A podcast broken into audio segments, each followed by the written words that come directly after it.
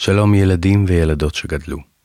בואו נודה בכך, כולנו קצת גדלנו מאז שהמסע הזה התחיל, אז אפשר להתחיל פשוט ככה.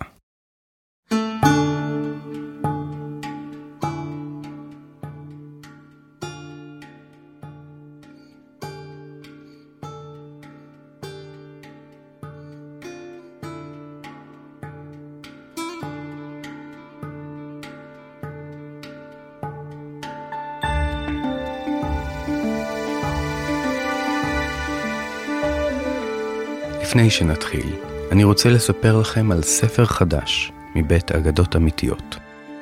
ספר שמע, ושמו ארבעה סיפורים מן המזרח. ובו ארבע אגדות אמיתיות, חלקן לא היו בפודקאסט, וחלקן לא היו אפילו בספרים, המספרים על ארבעה גיבורים וגיבורות מהמזרח הרחוק. ביניהם מיאמוטו מוסאשי, הסמוראי הגדול ביותר בכל הזמנים.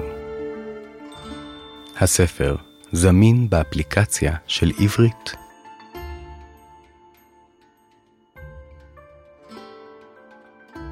הסיפור שלנו היום לוקח אותנו אל צרפת, בימיו של לואי ה-14, מלך השמש בכבודו ובעצמו.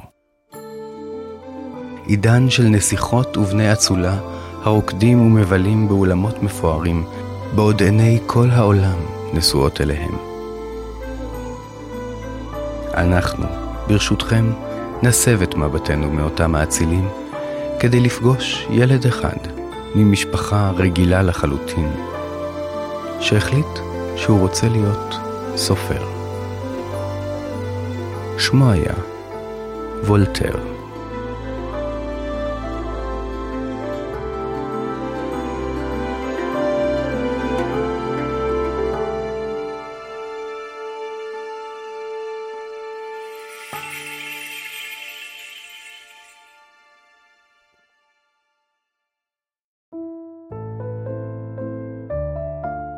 הסיפור שלנו מתחיל בפריז, בחצרו של המלך לואי ה-14. השליט הגדול של צרפת, שזכה לכינוי מלך השמש, מכיוון שהאמין שכל העולם נסוב סביבו. היה זה עידן של שקרים וחנופה, שבו איש לא גילה את פרצופו האמיתי, וכולם, גברים ונשים כאחד, הסתירו פניהם מתחת לפאות גדולות ומאחורי שכבות עבות של איפור. במקום זה נולד בשנת 1694 פרנסואה מארי ארואה. עוד לפני שהילד סיים את לימודיו, פנה לאביו בהתרגשות והכריז שהוא יודע מה הוא רוצה להיות כשיהיה גדול. סופר. אביו, שהיה עורך דין בהשכלתו, ואף השיג משרה מכובדת כפקיד זוטר במשרד האוצר, האמין שהוא יודע דבר או שניים על כסף. לכן אמר, בביטחון של אדם שלא שגה מעולם, שאין כסף בספרים, וכי הוא מסרב בכל תוקף שבנו הצעיר יהיה סופר. הוא ידע שמעולם לא היה אדם שהצליח להתעשר כסופר, ושלכן רוב האנשים שחוטאים בכתיבה הם עניים ומסכנים, או בני אצולה עשירים שיכולים להרשות לעצמם לבזבז כך את זמנם. כל עוד אתה חי תחת קורת הגג שלי, אמר האב, אני אוסר עליך להיות סופר. פרנסואה מארי הצעיר הבין את התבונה מאחורי דברי אביו, וידע שעליו לכבד את רצונו.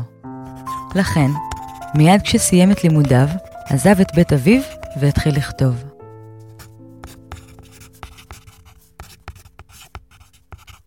כדי להיות סופר גדול באמת, לא מספיק רצון לכתוב, צריך גם שיהיה מה להגיד.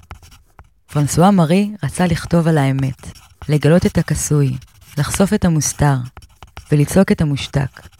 אבל לא היה לו מושג מהם בדיוק הדברים האלה.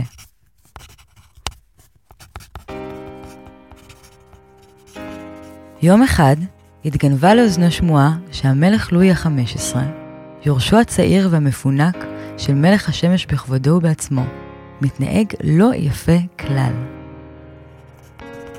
מצאתי נושא לשירי הראשון, אמר, ומיד התיישב לכתוב שיר, שבו הודיע, קבל עם ועדה, שבנו של עוד מעלתו אינו מתנהג יפה כלל.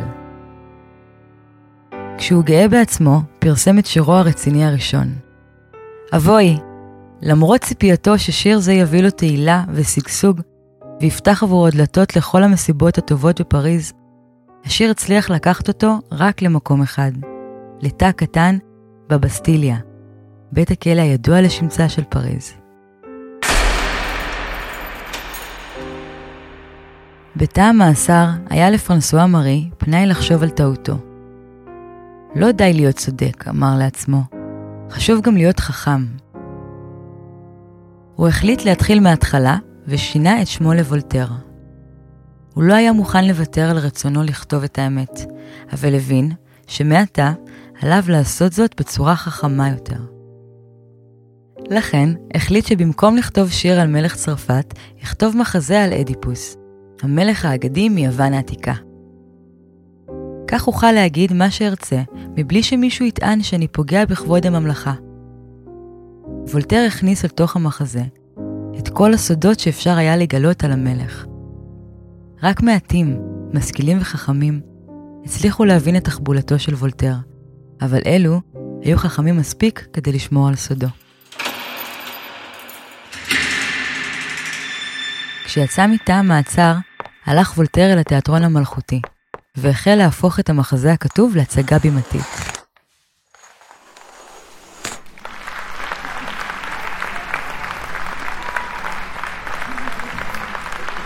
ההצגה הפכה במהרה להצלחה אדירה, ואפילו המלך עצמו הגיע לחזות בה.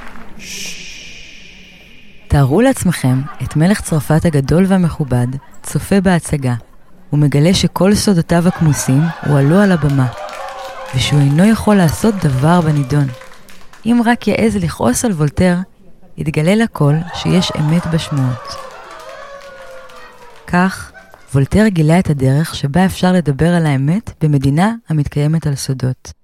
דרך האירוניה, או אומנות אמירת השקר כאשר האמת ידועה.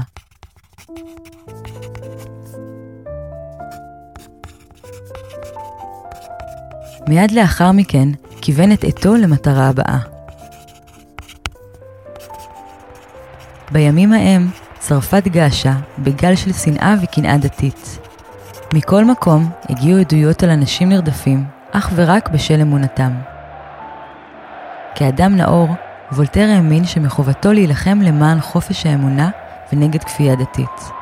אבל הוא גם ידע שכפייה זו זוכה להגנתו של צו מלכותי. הרי היה זה מלך לואי בעצמו שביטל את החוקים המגינים על חופש הדת בממלכתו.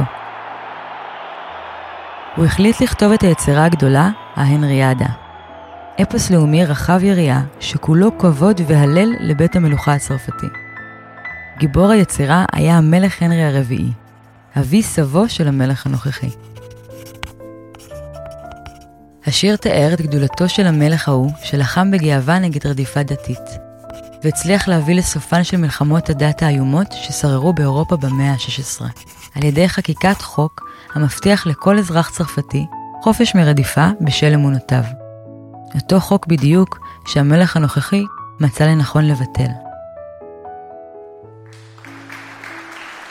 גם יצירה זו הצליחה מאוד בקרב העם הצרפתי. למרות שהיא הכעיסה מאוד את הכנסייה ואת בית המלוכה, איש לא יכול היה לומר דבר, שכן הייתה שיר הלל לבית המלוכה ולכנסייה. הם אפילו נאלצו להעניק לוולטר פרס מכובד. עם הצלחתה של היצירה הזו, וולטר הפך לאחד האנשים המפורסמים ביותר באירופה, והוזמן למסיבות המפוארות ביותר כאורח כבוד.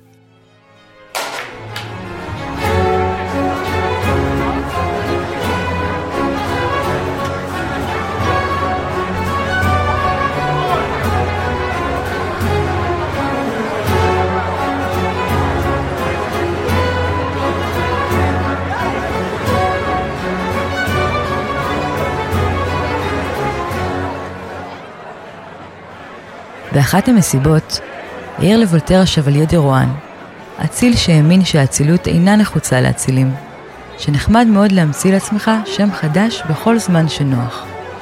וולטר חייך והשיב באדיבות שזה בהחלט עדיף מאשר להרוס שם ישן ומכובד. כולם צחקו. כלומר, כולם מלבד השבליה דה רואן, במקום לענות או להודות בתבוסה ולשתוק, הוא החליט לנקום בוולטר בדרכם של פחדנים.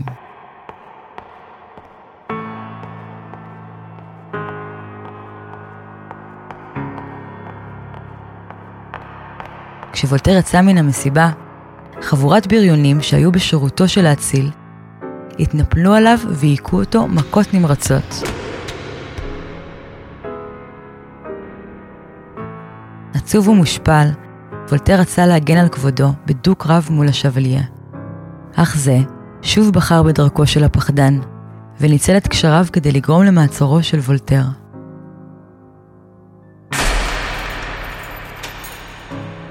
וולטר מצא עצמו בשנית אסיר בבסטיליה.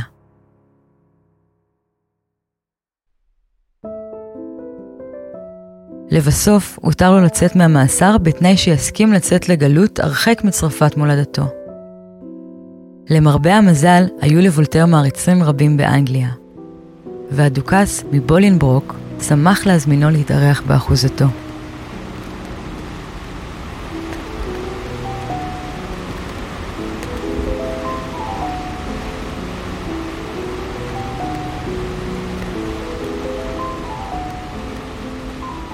וולטר נדהם למצוא באנגליה הוגים שונים שאינם מסכימים זה עם זה, אך בכל זאת יושבים יחדיו ומנהלים שיחה מנומסת.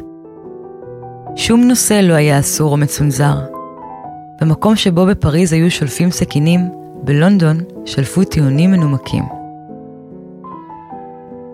יום אחד הוזמן וולטר להלוויה מלכותית בנוכחות כל מכובדי האומה. לתדהמתו, הלוויה לא הייתה למלך או לדוכס, אלא לאדם שנולד ללא מעמד, אדם בשם אייזק ניוטון. וולטר נפעם מן הכבוד הרב שהאנגלים מאצילים למדען ואקדמאי. בצרפת, הדרך היחידה שמדען יכול היה לזכות לכבוד כזה, הייתה אם יפרסם מאמר שמסביר מדוע, מבחינה מתמטית ופיזיולוגית, מלך צרפת הוא המלך הטוב ביותר בעולם. וולטר נהנה כל כך משהותו באנגליה, שחש חובה לשתף את מה שלמד שם עם צרפת מולדתו. כך, בסדרה של מכתבים שנונים וחריפים, סיפר לצרפתים על התגליות הגדולות שמצא שם, על חידושי הפילוסופיה, על הסובלנות הדתית ששררה בלונדון, ועל האופן שבו, הודות למדע, מצילים באנגליה חיים וממגרים מגפות בעזרת חיסונים. וולטר למד באנגליה שיעור נוסף, האצולה בצרפת בזה לעבודה, ולעצם העיסוק בעסקים. הם האמינו שאציל אמיתי אינו חייב להתעסק בכסף ובתעשייה, אלא רק להתאמן באמנות החנפנות. לעומת זאת, ראה שבאנגליה, כל מי שידו משגת ממהר להשקיע בתעשייה ובמסחר. הוא מגדיל, ואף מכפיל, את השקעתו הראשונית. את השיעור הזה יישם וולטר עצמו, והשקיע את כל הכסף שהרוויח מספריו ומחזותיו.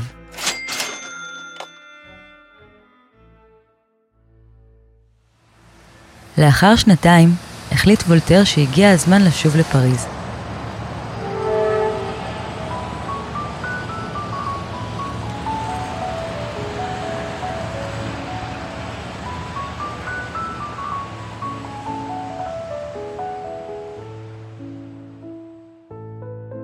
פרסם את רשמיו הרבים באנגליה בספר ששמו מכתבים פילוסופיים. כצפוי, הספר עורר תגובות רבות. הממשלה גינתה אותו, הכנסייה גינתה אותו, האצולה גינתה אותו, וכולם מיהרו לקנות ולקרוא אותו.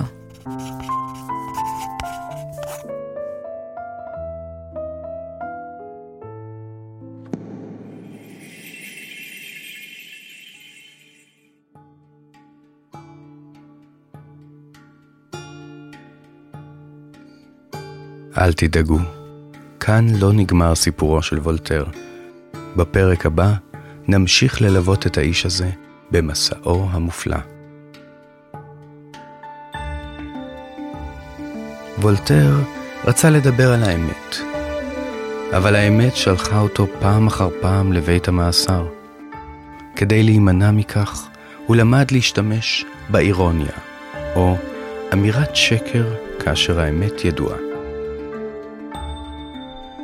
אתם יכולים לחשוב על דרך בה אומנות האירוניה יכולה לעזור לכם?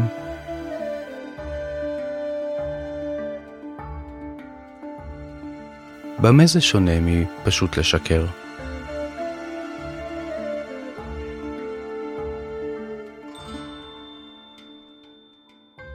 אם אהבתם את האגדה ואתם רוצים לתמוך ביצירה שלנו, נשמח אם תתמכו בנו בדף הפטריון של אגדות אמיתיות.